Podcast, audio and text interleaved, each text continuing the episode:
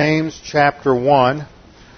Before we get started, we better make sure that we are indeed in fellowship to make sure that this is a profitable time under the teaching ministry of God the Holy Spirit. So we do that through the use of 1 John 1 9. If we confess our sins, He is faithful and just to forgive us our sins and to cleanse us from all unrighteousness. So let's bow our heads together for a few minutes of silent prayer and then we'll begin.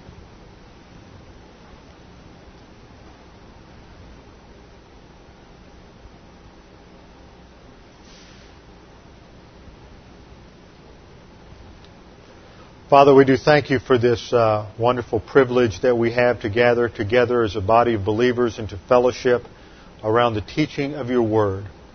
We pray that as we study your word tonight, that God the Holy Spirit would make these things clear to us as we discuss and study what you have said about the importance of faith and how to rely upon you, the importance of our confidence in you is uh, foundational to the exercise of all of the stress busters. And we pray that you would help us to see that and understand the dynamics of the faith rest drill. We pray this in Christ's name. Amen. We are studying testing and adversity in the context of James chapter 1. In verse 5, James writes, But if any of you lacks wisdom, and we have seen that that wisdom particularly is wisdom related to the application of doctrine in times of testing. So if you lack wisdom, if you lack the knowledge of doctrine that you need, let him ask of God. This is the kind of prayer, Lord, it's just a prayer of positive volition. Lord, I need to know how to handle this, this trial. And we know that if a believer is positive, that God will get the right information to him uh, one way or another. Let him ask of God, and that brings in the whole issue of prayer. Aiteo is the verb there. It's a um, the, the imperative mood indicates that this is not an option for the believer. This is a mandate that if you hit a trial, you don't know what to do, immediately pray. Let him ask of God. On God's part, we saw that it's uh, grace all the way. God gives generously and without reproach. He is not going to just sort of uh, parsimoniously eke out the answer to the prayer, but He will give it generously, and no matter how many times you've hit that situation, no matter how many times you have had to pray, Lord, I still haven't gotten the point yet, uh, God is not going to reproach us. He will give generously and without reproach. But the condition is given in verse 6, let him ask by means of faith. And we saw in the Greek. This is so important, I think, to understand uh, basic uh, Greek grammar concepts, and this is one of them. That you have the preposition in plus the dative of pistis, which is en and p pis tis. And this usually has the nuance of by means of. It indicates instrumentality, the instrument by which you have a successful prayer life is faith. And it is contrasted to doubting. So we stopped to take a look at the doctrine of prayer a couple of weeks ago and then last week to begin a study of the faith rest drill to understand these underlying dynamics. 2 Corinthians 5 7 states the principle for we, that is, believers in the Lord Jesus Christ, walk. Walk is the metaphor for our day to day, moment by moment decisions in the Christian life. We walk, we live moment by moment, step by step, by means of faith and not by sight. And sight here entails all the human viewpoint systems of learning, whether it is rationalism, which bases uh, ultimate knowledge of of reality on the use of human intellect and reason as being sufficient for uh, resolving human problems, uh, or whether we're talking about empiricism, which relies upon human experience and study and analysis as the basis for uh, coming up with systems to resolve human problems, or the antithesis of the other two, which is mysticism, which relies on just sort of an irrational uh, impression uh, or intuition in order to resolve problems. Uh, in these two, rationalism and empiricism, the most dominant form of human viewpoint today, dominating uh, thinking, is psychology. And Christian psychology is really a misnomer. because the psychology of Christianity, those who call themselves Christian psychologists, their systems, their psychological systems are the same as the non-Christian. In fact, I read a wonderful quote that was given, uh, that was actually stated at a recent uh, convention of the uh, Christian Psychologists Association or something like that, and they actually stated that we are often asked if there is a distinction between Christian psychology, or if we are Christian psychologists, and we're not really sure how to answer because we use the same systems that are, are dominant in psychology.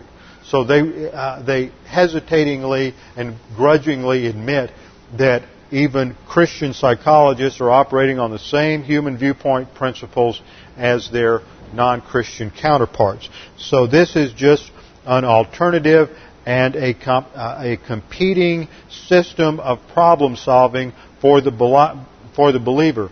And if the believer is going to have any success in his spiritual life, he has to operate on divine viewpoint and what we have studied as the ten stress busters. Adversity is inevitable. Everybody has it in all kinds of categories to one degree or another.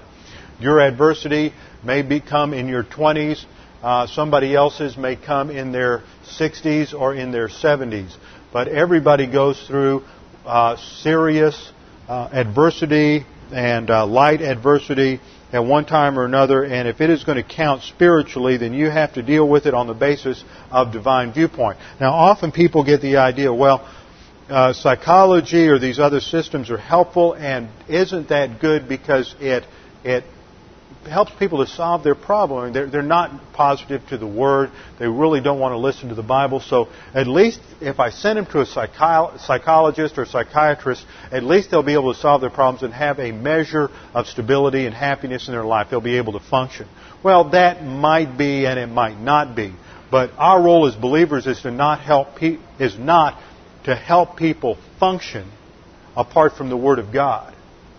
Sounds like a harsh statement. Jay Adams made it in his book on self-esteem.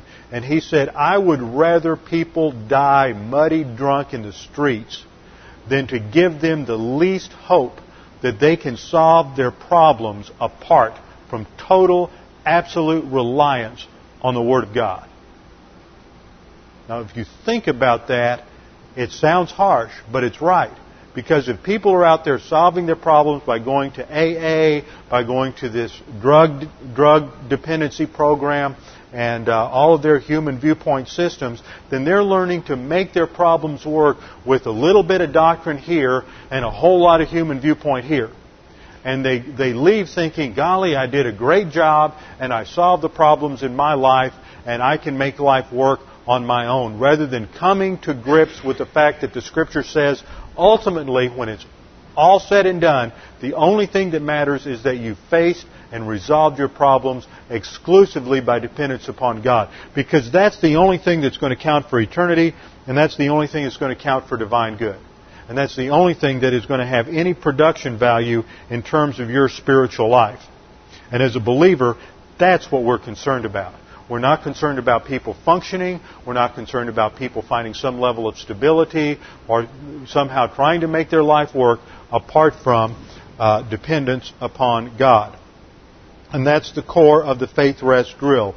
We walk by faith and not by sight. There is a radical contrast between the basis for the Christian way of life and everybody else's way of life. Always remember this principle. Get it down, memorize it, drill yourself on it over and over and over again. Faith means that God's Word, God's promises, and Bible doctrine are more real to you than any conflict, suffering, disappointment, heartache, or circumstance. Let me say that again. Faith means that God's Word, God's promises, and Bible doctrine are more real to you than any conflict, suffering, disappointment, heartache, or circumstance. That's when you truly are believing God's Word. That when you're all torn up inside and you're going through very difficult circumstances and you want to do this and you want to do that and you feel like this course of action is going to somehow alleviate all of the pressure that when the truth of God's Word is more real to you than the pain you're feeling, then that's walking by faith. So we came last week to talking about the first stage of the faith rest drill. There are three stages. The first stage is mixing promises with faith. Stage two is using doctrinal rationales. And stage three is coming to doctrinal conclusions. So let's review stage one, mixing promises with faith. Um, first of all, how do you claim a promise? That's what we're talking about here. Mixing promises with faith is how do you claim a promise? It's a simple procedure. A promise in the Word of God encapsulates doctrine at a very basic level. And by claiming a promise, what you are doing is taking your faith and mixing it with that promise to apply it to a particular situation. Point number one. You cannot apply what you do not know. You must know the promises of God before you can claim them. You must know the promises of God and let me add, accurately before you can claim them. And I want to go to an Old Testament situation to illustrate this point. Turn with me to Numbers chapter 13. Numbers is the fourth book in the Old Testament and is the story of the Israelites' disobedience to God and their wanderings in the wilderness. This takes place at Kadesh Barnea. I'll draw a rough map here.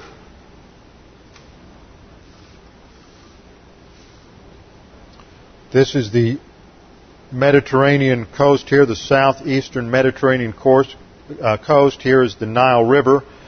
Uh, here's where the Suez Canal empties into the Red Sea down here. And this is the Sinai Peninsula. So the, the Jews, and over here we have the Gulf of Aqaba. The Jews came down here, if tradition is correct, to Mount Sinai. It was probably somewhere in that area. And then they headed north across the wilderness to go into the land that God had promised them. Up in this area, you have Kadesh Barnea on the boundary of the land that they're going to go into. And the Lord sends them out on a recon patrol. Now, recon patrol is a patrol where you're not necessarily to engage the enemy in combat. You're just in, on a fact-finding mission, and their job was to go out and check out the uh, the land. Now, I want you to pay very careful attention to what happens in verse two and exactly what God says in verse two. the Lord spoke to Moses, saying, "Send out for yourself men, so that they may spy out the land of Canaan, which I am going to give to the sons of Israel. You shall send a man from each of their father's tribes, every one a leader among them. Okay, what is God saying? He says, number one, send out men, twelve of them, to spy out the land, which I'm going to give to the sons of Israel. There is a promise here. What is the promise? The promise is that I am going to give the land to Israel. It's an unconditional promise. Is the mission for the 12 men to spy out the land? Did God say, send 12 men up there to see if they can do it? Is that what it says? No. What it says is, I'm going to give it to you, you just have them check it out, because they're going to come back and give these glowing reports and tell everybody what a wonderful land. Am I losing? Oh, Numbers 13? Okay. Numbers 13, verse 2. God's not saying, check it out to see if you can take it. He says, I'm going to give it to you, but what I want you to do is find out all you can about it. And uh, as God usually works in our lives, he does, faith is not divorced from our obedience to some level. Obedience contained within the promise. For example, what we see when they finally did go into the land is God told them certain things to do, like at Jericho, you're going to march around the city every day for a week, and on the last day you're going to go around seven times and blast on the trumpet, and the wall's going to come down. Well, that sounds like a silly way to fight a battle, doesn't it? But faith rest says, number one, I'm going to rest in the promise of God that He will do what He says He will do. And number two, I will do exactly what He tells me to do as part of the condition for Him doing what He, fulfilling the promise. So every day they went out and walked around. See, some people get the idea that faith rest means I'm just sort of passive and God's going to do it and I don't do anything. No, you do what God says to do within the context of the promise. And so they, um, these particular 12 spies did not quite understand the context of the promise. And we have, you've probably studied the story. I don't have time to go through the whole chapter. But they send them in uh, to the land, and when they come back, skip down in the chapter to verse uh, 28. And we get their report. Verse 27. This is the report from the 12, 12 spies, really from 10 of them because there's a two-man majority that understood the promise. The other 10 didn't understand the promise. What they heard was, go see if you can do it. What Caleb and Joshua heard was, I'm going to give it to you, just check it out so you'll know how to take it when I give it to you. The ten that did not listen and misunderstood the promise could not exercise faith because they did not understand the promise. We went into the land where you sent us, and it certainly does flow with milk and honey, and this is its fruit. Nevertheless, see, they focus on the problems. They focus on the circumstances. The, the, the people who live in the land are strong.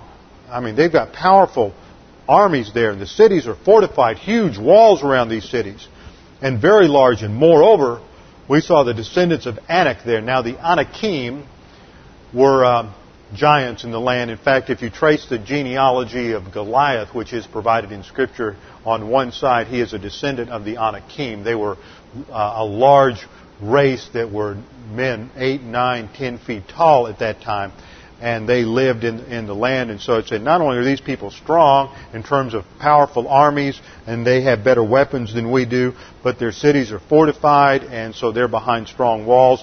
And then there's giants in the land. It's too much for us. We can't do it. And he says, uh, and it goes on, and then finally Caleb uh, gives them the divine viewpoint. But the principle that I want to point out is to start off in the in, in the faith rest drill. You have to first know the promise before you can apply it, and you have to accurately understand the promise. You can't go to a passage and misconstrue the promise and think that if God made a promise to Abraham, then you can just willy nilly yank it out of the scripture and apply it to yourself because it fits your context and it's going to make you feel better. You have to properly understand the promise. If you don't, God's not going to fulfill the promise and you're going to think, well, doctrine doesn't work and God doesn't answer prayer and faith is irrelevant. So you have to properly understand the context. There are many, many passages in Scripture, many, many promises that you can go to, and I've got a number of them here that I've sort of cataloged or categorized for you. The faithfulness of God. Psalm 119:89. Forever, O Lord, thy word is settled in heaven. Thy word is settled in heaven. Psalm 119:89. It gives us confidence in the word of God. It is settled forever. There's no uh, change. There's no variance. God will always rely upon His Word and be faithful to His Word. Psalm 119:90 Thy faithfulness continues throughout all generations. Thou didst establish the earth and it stands. Another verse on the faithfulness of God is Numbers 23:19. God is not a man that he should lie, nor a son of man that he should repent. Has he said and will he not do it? Or has he spoken and will he not make it good? That's Numbers 23, 19. The faithfulness of God. We can rely upon God to be true to His Word and keep His Word. So if God has made a promise, He will faithfully fulfill what He has promised. Regarding personal enemies, Psalm 60 verse 12. Through God we shall perform valiantly, and it is He who will tread down our adversaries. Too often, when you get in situations where somebody might be gossiping about you or maligning you, or there's some kind of personal hostility, we want to get vengeance. That's our first reaction sometimes, is we want to get back at that person. We want to do something. Well, vindictiveness is never the answer. The answer is to rely upon the Supreme Court of Heaven, put it in God's hands, forget about it, and move on and let God deal with the people. It's not our job, it's God's responsibility. Vengeance is mine, saith the Lord, I will repay. Put it in the hands of the Supreme Court of Heaven. Don't get caught up in mental attitude sins of bitterness, anger, hostility, resentment. Just move forward. Hebrews 13:6 so that we can we confidently say, "The Lord is my helper. I will not be afraid. What shall man do to me?" Man does not have ultimate power over the believer. God is the one who protects us. What shall man do to me? Hebrews 13 verse 6 are promises that we can claim when we feel down or discouraged or depressed. Psalm 37:28 For the Lord loves justice and does not forsake his godly ones. They are preserved forever, but the descendants of the wicked will be cut off. In other words, it may not happen now, as the psalmist says in another passage, How long, O Lord? How long will the righteous suffer and the wicked prosper? And that's our experience sometimes. We seem to try to do everything right and go to Bible class and apply doctrine, and, and there's suffering and, and uh, all sorts of problems and adversity in our lives. But we can rely upon the Supreme Court of Heaven, for the Lord loves justice. He is righteous and He is just, and He does not forsake His godly ones. They are preserved forever. Isaiah 40:29. He gives strength to the weary, and to him who lacks might, He increases power. Isaiah 40:29. He, the Lord, gives strength to the weary, and to him who lacks might, He increases power uh, promises regarding strength. Psalm 18:2 The Lord is my rock and my fortress and my deliverer. It is when we learn doctrine and we store it in our souls and we derive extrapolate these principles of doctrine from what we learn and we begin to apply them in terms of the stress busters, faith rest drill, grace orientation, doctrinal orientation, personal sense of eternal destiny, um, personal love for God, unconditional love for all mankind, uh, inner happiness, occupation with Christ. That builds this fortress, this wall around our soul. The Lord is our rock. He does this and protects us through doctrine. The Lord is my rock and my fortress and my deliverer, my God, my rock in whom I take refuge, my shield and the horn of my salvation, my stronghold. Listen to those powerful words that are used in that verse to describe the protection of God uh, for the believer. Then we have promises that relate to the comfort of God. Psalm 22:24, "For he has not despised nor abhorred the affliction of the afflicted." Don't think that God has deserted you, in other words. He has not despised nor abhorred the affliction of the afflicted, neither has he hidden his face from him. But when he cried to him for help, he heard. God hears our prayers when we cry out to him. While he may leave us in that position of adversity for a while, it is for a purpose to teach us to apply doctrine and to teach us persistence and perseverance, which is the key we have seen to spiritual growth. Safety. Proverbs 133. But he who listens to me shall live securely and shall be at ease from the dread of evil. He who listens to me shall live securely and shall be at ease from the dread of evil. You might also want to look at Psalm 4:8 and Proverbs 3:24, which relate to uh, sleeping well in spite of difficulty, because God is the one who causes us to sleep well. God's help promises regarding His sustenance for us. Psalm 42:11. Why are you in despair, O my soul? And why have you become disturbed within me? Hope in God for I shall yet praise him, the help of my countenance and my God. Psalm 42:11. Guilt. Guilt is a terrible sin that plagues many believers. They produce something that shocks themselves so much, some sin, and they just feel so terrible about it. And they feel so badly that they continue to beat up on themselves because of uh, the fact that they did this and they confess their sin and then five seconds later they start feeling guilty about it all over again and they're just back out of fellowship because they're not relying upon the promise of God that He has cleansed us and purified us from all unrighteousness. And this is what God says, Isaiah 43:25. I, even I, am the one who wipes out your transgressions for my own sake, and I will not remember your sins. Isaiah 43:25. When we confess our sins, He purifies us and he forgets those sins. I will not remember your sins. Psalm 103:12. As far as the east is from the west, so far has he removed our transgressions from us. Psalm 103:12. Once you confess your sins, you're forgiven, you're cleansed, you're purified, it's over and done with. That's it. Don't worry about it anymore. God has taken care of it. Fear. Fear, worry, anxiety, all of these sins seem to go together, and the scriptures are very clear that these are some of the most destructive sins to our own soul is when we give in to, to these particular mental attitude sins. And we have some tremendous promises. Isaiah 41:10 and 13. Uh, Isaiah 41:10 says, "Do not fear, for I am with you. Do not anxiously look about you, for I am your God. I will strengthen you. Surely I will help you. Surely I will uphold you with my righteous right hand. And Isaiah 41:13, for I am the Lord your God, who upholds your right hand, who says to you, do not fear, I will help you. Uh, Philippians 4, 6, and 7 uh, promises you should have memorized. Be anxious for nothing, but in everything, by prayer and supplication with thanksgiving, let your requests be made known unto God, and the peace of God, which surpasses all comprehension, shall guard your hearts and your minds in Christ Jesus. So these are just some promises that I went through the scripture and called, some different ones from the ones I used the last couple of weeks.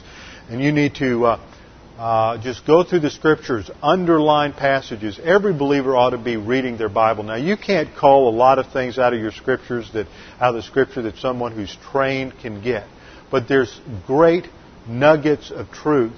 And there are great principles that you're reminded of when you read the scriptures. You ought to read through uh, a chapter a day or a couple of chapters a day or Proverbs or Psalms or something like that.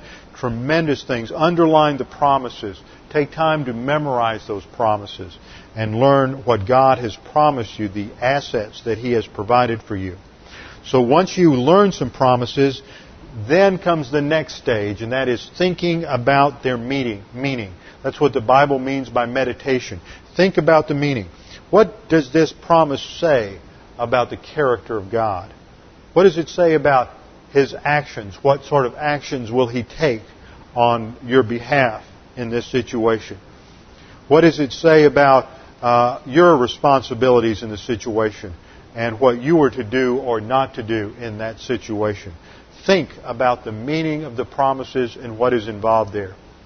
Third, review the promise over several times in your mind. Try to get the, if you can't memorize it word for word, try to get the main content down into your soul. Go over it again and again. Um, point number four, use the promise as a basis for prayer. That's where we're moving into the realm of claiming that promise. You take that promise and you say, Lord, you have promised in Isaiah 41:10 that I am not to be afraid because you are with me. So I'm going to claim that promise and I won't be afraid. I'm going to rely upon you. You're omnipotent. You're righteous. You are the one who vindicates me. You are the one who strengthens me. So I am not going to be afraid. Five seconds later, you rebound your fear, you get back in fellowship, and you claim the promise again. Five seconds later, you do it again. Sometimes when life gets so overwhelming, you get back to where you have to operate by the numbers. And you just go through it over and over and over again. But that's what you have to do. I think every one of us at one time or another has found ourselves in that kind of a situation where it's okay, let's get right down to, to basics doing everything by the numbers and just to get through the situation. Claim those promises and just hold on to them for dear life because they are our sustenance. So point number four, use the promise as a basis for prayer. Five, turn the situation over to the Lord. Lord, here is this situation and here's what you promised. So I'm trusting you to fulfill your promise. That's it. Move on. Turn it over. Don't come back 10 seconds later and say, okay, now I'm going to try to solve the problem and I'm going to worry about it a while. You just turn it over to the Lord and leave it there. Remember, the battle is the Lord's. 1 Samuel 17:4. The battle is the Lord's. And 1 Peter 5 7, casting all your cares upon Him because He cares for you. Casting all your cares upon Him and then bringing them back. No. Casting all your cares upon Him because He cares for you. Point number six. Faith rest must be consistent and persistent. Two words we're learning from our study of James 1 and the doctrine of endurance. Faith rest must be persistent and consistent and persistent. Continuous confidence and tenacious trust are the basis for stability in the faith rest drill. Continuous confidence and tenacious trust are the basis for stability in the faith rest drill. The opposite we see in our passage in James 1 6 is when you doubt, you're like the, uh, shifting sand, you're like the waves tossed to and fro, and that man is a dipsuchos or two-souled believer, and he is unstable in all of his ways. The opposite is the believer who has that tenacity, that consistent, continuous confidence in the promise of God. Point number seven. Faith means the absence of reliance on human works, effort, human viewpoint systems of thought. No human viewpoint problem solving systems. I've often thought about sitting down and saying, well, in, in the uh, divine viewpoint realm, we have 10 stress busters. Well, what is it in the human viewpoint? Well, they just go on and on and on. There's all kinds of ways that you can try to solve your problems. I don't have my uh, overhead here with me tonight, but let's look at the sin nature. Here we go. We put our baseball diamond up here, and down here at home plate we have our area of weakness, and this produces personal sin. PS for personal sin. So you have a situation and all of a sudden you're under adversity, so you respond from this arena of your sin nature, and so you come up with uh, mental attitude sins like anger, hatred, vengeance, revenge motivation, bitterness, all these things. You think, boy, I can just solve this problem. I'm just going to seethe a while, and that'll take care of the problem. Uh, you might get involved in sins of the tongue, gossip, maligning. Somebody has hurt you, so you're going to get back at them by running them down, spreading a public lie about them, uh, making th- it doesn't matter. You're just going to make sure that that people understand they're really the one at fault instead of using the faith rest drill and relying upon the Supreme Court of Heaven. What you're going to do is you're going to uh, make sure that they get a little suffering from you, so you can enjoy it. Uh, sins of the tongue through maligning, gossip, uh, running them down, whatever it might be, or maybe just overt sins. You're going to take it into your own hands and go get your 45 and shoot them. Okay, murder or theft or whatever, but you're going to handle it through some kind of overt sin. Now that's that's obvious. We know that's wrong. But when we move up here to uh, second base on our diamond, we've got the area of strength. And this produces human good. This is the area where we're not susceptible to sin, so we're going to respond in morality to this situation. So we're going to come out, we've got a problem here, so we're going to try to come up with some human good systems. Psychology would fall under the category of human good systems for solving problems. Uh, religion is another human good system. Legalism is another human good system for solving problems and uh, trying to make life work apart from reliance upon God and the grace of God. And of course, we have our whole category of lust problems in the middle with approbation lust and power lust, and that comes into play. And that moves us either towards uh, legalism on the one hand, uh, le- legalism and asceticism on the one hand, or uh, um, licentiousness and uh, antinomianism on the other hand. But that just gives you an idea. Your sin nature is prone to try to solve problems on its own. That's its natural inclination. It's it, the hardest thing is for you to uh, keep that sin nature under control, stay in fellowship, and solve the problems by uh, the, the uh, tenacious trust in the Word of God. So uh, faith must be consistent and persistent based on continuous confidence and tenacious trust in order to have stability. The result of using your sin nature is instability. Point number seven. Faith means the absence of reliance on human works, effort, human viewpoint systems of thought. It does not mean that you don't do anything. But you let God fight the battle while you focus on your responsibilities. Define, we said earlier, when you meditate on the passage, define what your role and responsibility is in the context of the promise. Focus on that. Do your job as a believer as unto the Lord and let God sort out everything else. God is righteous. The Supreme Court of Heaven is still active. Uh, one example to show how we get involved in the process of faith is with David and Goliath. David knew that Goliath was the enemy of Israel and under the promises of the Abrahamic covenant that that God would give them victory over Goliath. So did he just say, okay, I'm just going to sit back here and let God take care of it? No, he knew that he was going to trust God, and he said the battle is the Lord's. But that didn't mean he did nothing. He took what God, the skills that God gave him, with his staff, and with his uh, with his shepherd staff and with his sling, and he went out to do battle with Goliath and trusted God that what God had provided him in training would be sufficient to solve the problem. So the battle was the Lord's. He didn't look at the fact that, well, I'm going against this armored giant with nothing more than a slingshot. He said, I have a skill with the slingshot, but ultimately the battle is the Lord's. He will determine the outcome. My job is simply to do what I can in the framework of obedience. Romans 4:21 related to Abraham says and being fully assured that what God had promised he was also able to perform. Point 8 when the faith rest drill characterizes and dominates your thinking, the, your panic, fear, worry, anxiety, anger subsides and is replaced with peace, tranquility, contentment, the basis for inner happiness. When the faith rest drill characterizes and dominates your thinking, your panic, fear, worry, anxiety subsides and you have peace, tranquility, and contentment. Now, let's take an example. Fairly well known example. You have um, Sea of Galilee. Out here you have various waves, and here you have a boat. Make it a sailboat. I'm not a great artist. I never got much past second grade in terms of my stick figures. And out here you have Peter. Peter's out here walking on the water. All of a sudden he gets his eyes on the waves, the problems, the difficult. Wait a minute, wait a minute. His focus shifts and faith goes out the window. As long as he had his focus on the Lord Jesus Christ, and the issue was what God had provided for him, it didn't matter what the waves were doing. Because faith provided the solution.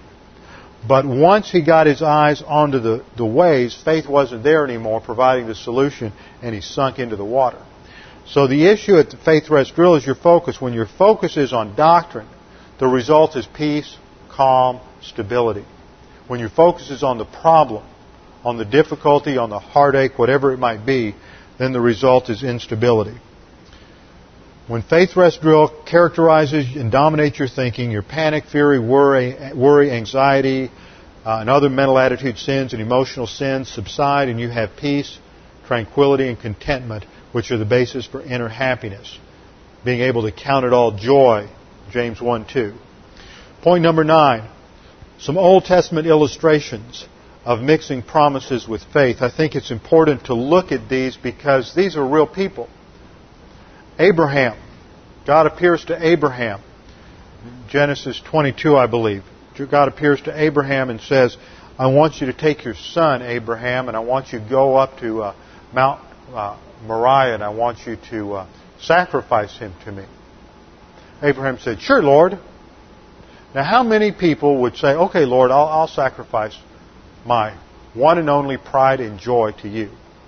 But see, Abraham knew that God had promised him a seed, and that seed was going to come through Isaac. God had specifically told him it would be this son. So Abraham knew what God had promised all along, that he was going to, through Isaac, be the father of a multitude of people. So even if he went so far as to slit his throat, God would bring him back alive. So Abraham trusts God in the situation and just moves out and never looks back. Goes up there and uh, Isaac, well, what are we going to do? Well, the Lord will provide. And the Lord did. There was a ram caught in the thicket, and the Lord said this was a test to see if you really trusted me and would rely upon the promise that I had given you. So Abraham trusted God in spite of the circumstances. Uh, another example came later in Israel's history when they were oppressed uh, after 40 years of oppression and enslavement by the Midianites. And you have this great warrior Gideon, and I'm using a little sarcasm. This great warrior Gideon. And I just love Gideon because most people think that Gideon was so great, and Gideon was just as weak as any of us. Here's this guy who's standing out there in the threshing floor. Now that's down below level. He's really hiding out, trying to to deal with the thresh out the wheat so the Midianites don't see him to steal it from. And the angel of the Lord appears to him and says, O valiant warrior, There's a little sarcasm from God there because at that moment Gideon was anything but valiant, courageous, or being a warrior. Then the angel of the Lord told him what he wanted him to do, and Gideon says, I want to make sure this is what you want me to do, so why don't I put this fleece out and you make it wet in the morning and everything else dry? Now Gideon already knew exactly what God wanted him to do, precisely spelled out in detail. God had already told him. Gideon is not trying to find out God's will by putting out the fleece. He's prevaricating. He's procrastinating. He doesn't want to anymore get an army together and go after the Midianites than anything else. He wants to put this off and uh, try to come up with something that's impossible for God to do so that he can rationalize the situation and not be obedient. He knows exactly that he knows that this is the Lord because at one point he calls him the Lord and he bows down to worship him. So he knows God has specifically told him to get an army together and to go against the Midianites. And he's saying, wait a minute, let's check this out. So he's procrastinating. He's resisting. He's stonewalling the Lord. Then he says, okay, Lord, the fleece was wet this morning, the ground was dry. Let's reverse it. If you really want me to do this, make the fleece dry and the ground wet. And of course, the Lord did that the next day. And so Gideon finally had to do it, and he went out and he did battle. Um, but as he did that, as he got the army together, he had to God gave him several tests that they had to go through to reduce the size of the army until he only had 300 men left who were really committed to the task. And then he trusted the Lord, and the Lord gave them victory. And then uh, he immediately went into arrogance and idolatry and failure afterward. So that's typical of people at that era because they just weren't operating on doctrine. I mean, you look at the great heroes of Judges. You have you have people like Samson, who just never got his sex life and his, his hormones under control. And uh, you have people like, uh, like Jephthah, who sacrifices his daughter because he thinks somehow that impressed God. And you have Gideon. I mean, none of these people are, are what we would call, in terms of our framework, great spiritual giants. Frankly, they're one failure after another, except for one bright, shining moment in their life when they trusted God, gained a tremendous victory, and so they end up in Hebrews 11 in the um, uh, Hall of Fame chapter uh, because of their great faith. That gives tremendous hope to the rest of us because we're, we're made out of the same stuff they're made out of. Gideon and the Midianites, and then an example of someone who didn't mix his promises with faith was Jonah. Jonah said, I'm not trusting you at all. In fact, I'm going to catch the first ship out of here and go in the opposite direction. And so the Lord said, Well, I'm going to send a big fish and he's going to bring you back. Point number 10 faith rest mechanics of stage 1 or 3. First, faith claims the promise. B, faith applies the promise. And C, faith takes control and stabilizes the situation. That is the first stage, mixing promises with faith. Now we come to the second stage, which is a doctrinal rationale. Now, a rationale is just the underlying reason, justification, or explanation for something. It is marshaling certain things together, certain lines of, uh, or certain principles together, such as uh, God is omniscient, so He knows all the knowable. God is omnipotent, so there's nothing out of God's power, nothing that God can't do. Uh, God uh, therefore can solve my problem. He's known about it for eternity past. He loves me, so he'll solve my problem. Uh, that's a very simple doctrinal rationale, just an illustration. Uh, in this stage of the faith rest drill, you focus on the doctrinal reasons or principles that underlie the promise. That's why you have to think about the promise for a while so that you will perceive what the underlying principles are. Second point is that the use of doctrinal rationales depends on having a certain amount of epignosis doctrine in your soul so that you, your faith is maturing. You have to start applying some doctrine that's there. The claiming a promise is very simple. That's where the newborn believer begins. He just has a, this, this nutshell form of, of doctrine and a promise. But then as the advancing believer learns those promises, learns principles, he begins to utilize those principles and to arrange them in a rationale form. So let's look at some examples. Point number three, you have the essence of God rationale.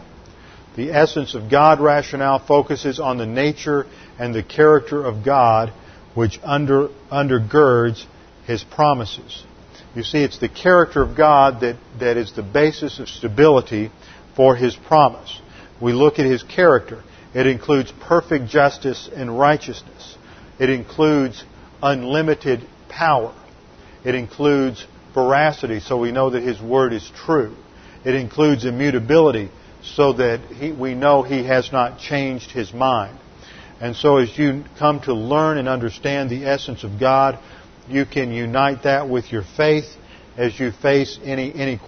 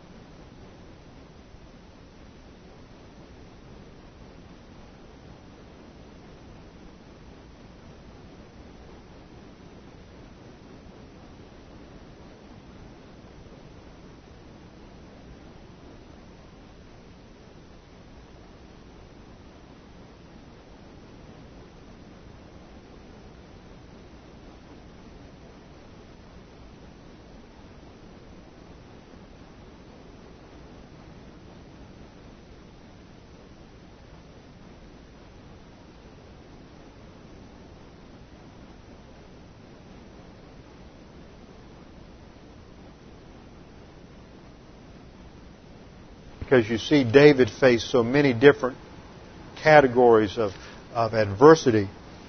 And in um, Psalm 86, verses 15 through 16, we see a little bit of an essence of God rationale. He says, But thou, O Lord, art a God merciful and gracious, slow to anger, and abundant in loving kindness and truth.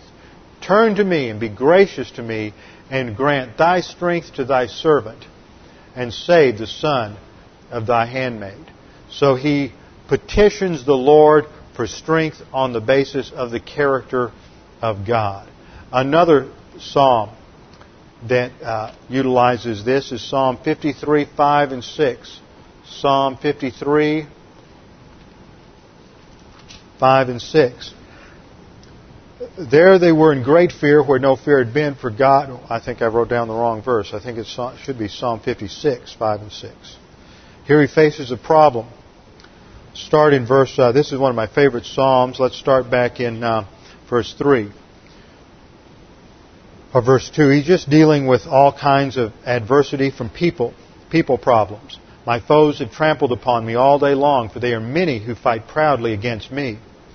And then we see him look at his problem. When I am afraid, the internal temptation to fear, converting external pressure of adversity and distress in the soul, I will put my trust in thee, faith rest drill, in God whose word I praise. So his focus is on the faithfulness of God, God's word.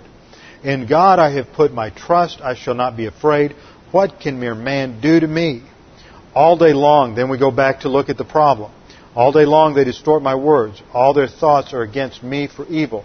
They attack, they lurk, they watch my steps, and they have waited to take my life. Because of wickedness, cast them forth. In anger, put down the peoples, O God. And then skip down to verse 10. In God whose word I praise, in the Lord whose word I praise. In God I put my trust. I shall not be afraid. What can man do to me? So we see him using the, focusing on the essence of God and facing the difficulties of his, um, of his situation. Another example is Psalm 64. Turn over a couple of pages. Psalm 64, the first six verses.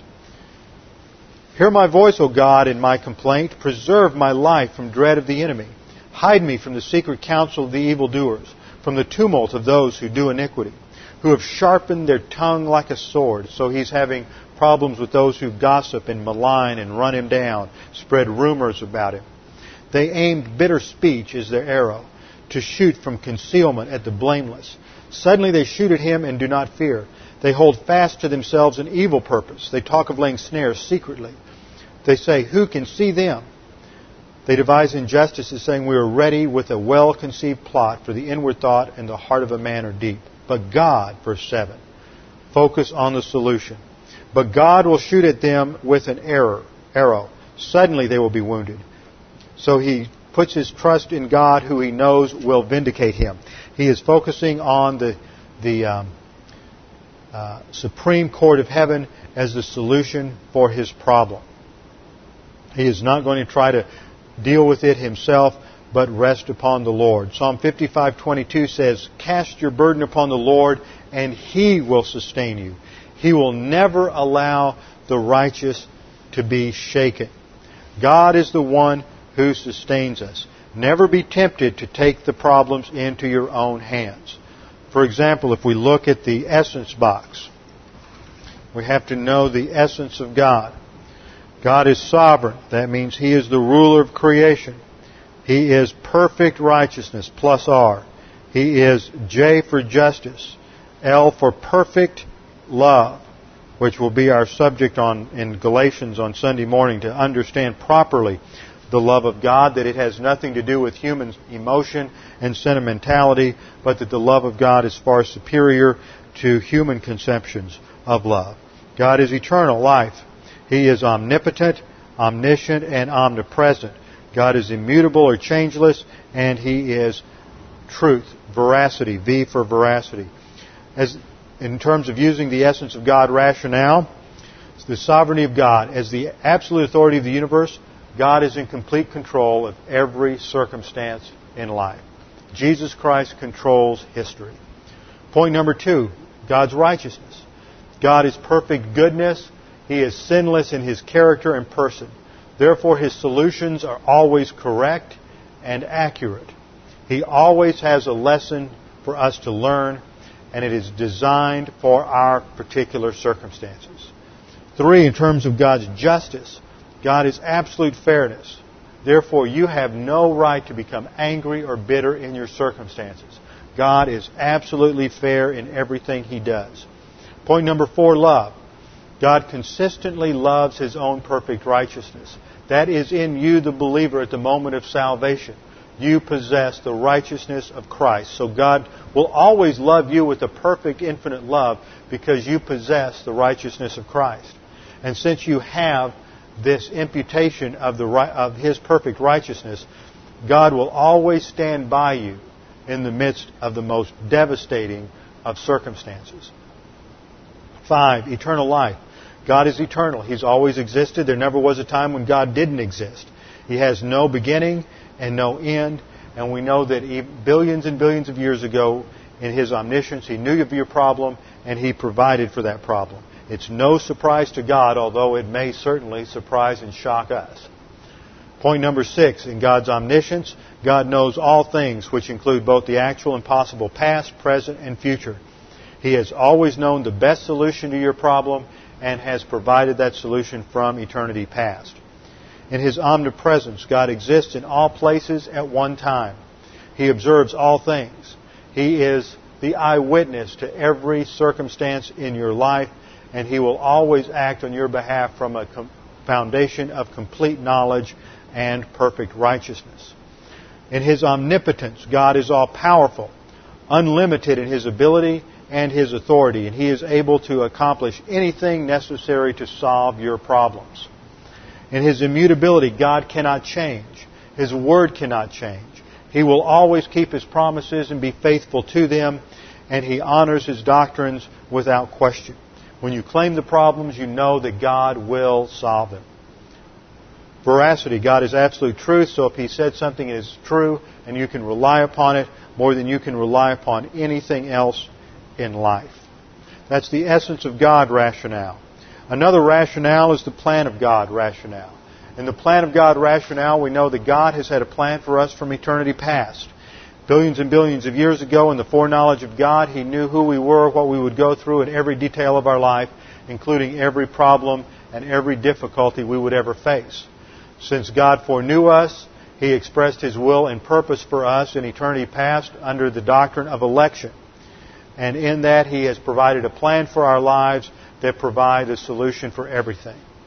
So we know from the plan of God that if we are alive and breathing, God has a plan for our lives and that plan is for our good and not for our evil. Romans 8:35 says, "Who shall separate us from the love of Christ? Shall tribulation or distress or persecution or famine or nakedness or peril or sword?" No adversity can separate you from the love of God. But in all these things we overwhelmingly conquer through him who loved us. That's Romans 8:37. So God's plan includes working together every circumstance in our life for good. For we know that all things work together for God works all things together for good to those who love him. Well, we'll pick up next time, which will be in two weeks. We'll come back, finish up doctrinal rationales, go to doctrinal conclusions, and then uh, move forward in our study of James. And we'll see that the next verse takes us into another problem solving device, which is grace orientation. And we'll learn what that means and how we can apply grace orientation in our lives. So with our heads bowed and our eyes closed, Father, we thank you for our time this evening in your word. What a wonderful uh, privilege it is to read these promises uh, that you have made to us and to realize, Father, that, that you have cared so deeply for us that you have provided for every difficulty, every adversity, every situation, good or bad, you have provided the resources we need to face life. And Father, we just pray that you would help us remember these things, to apply them to our lives. We pray in Christ's name. Amen.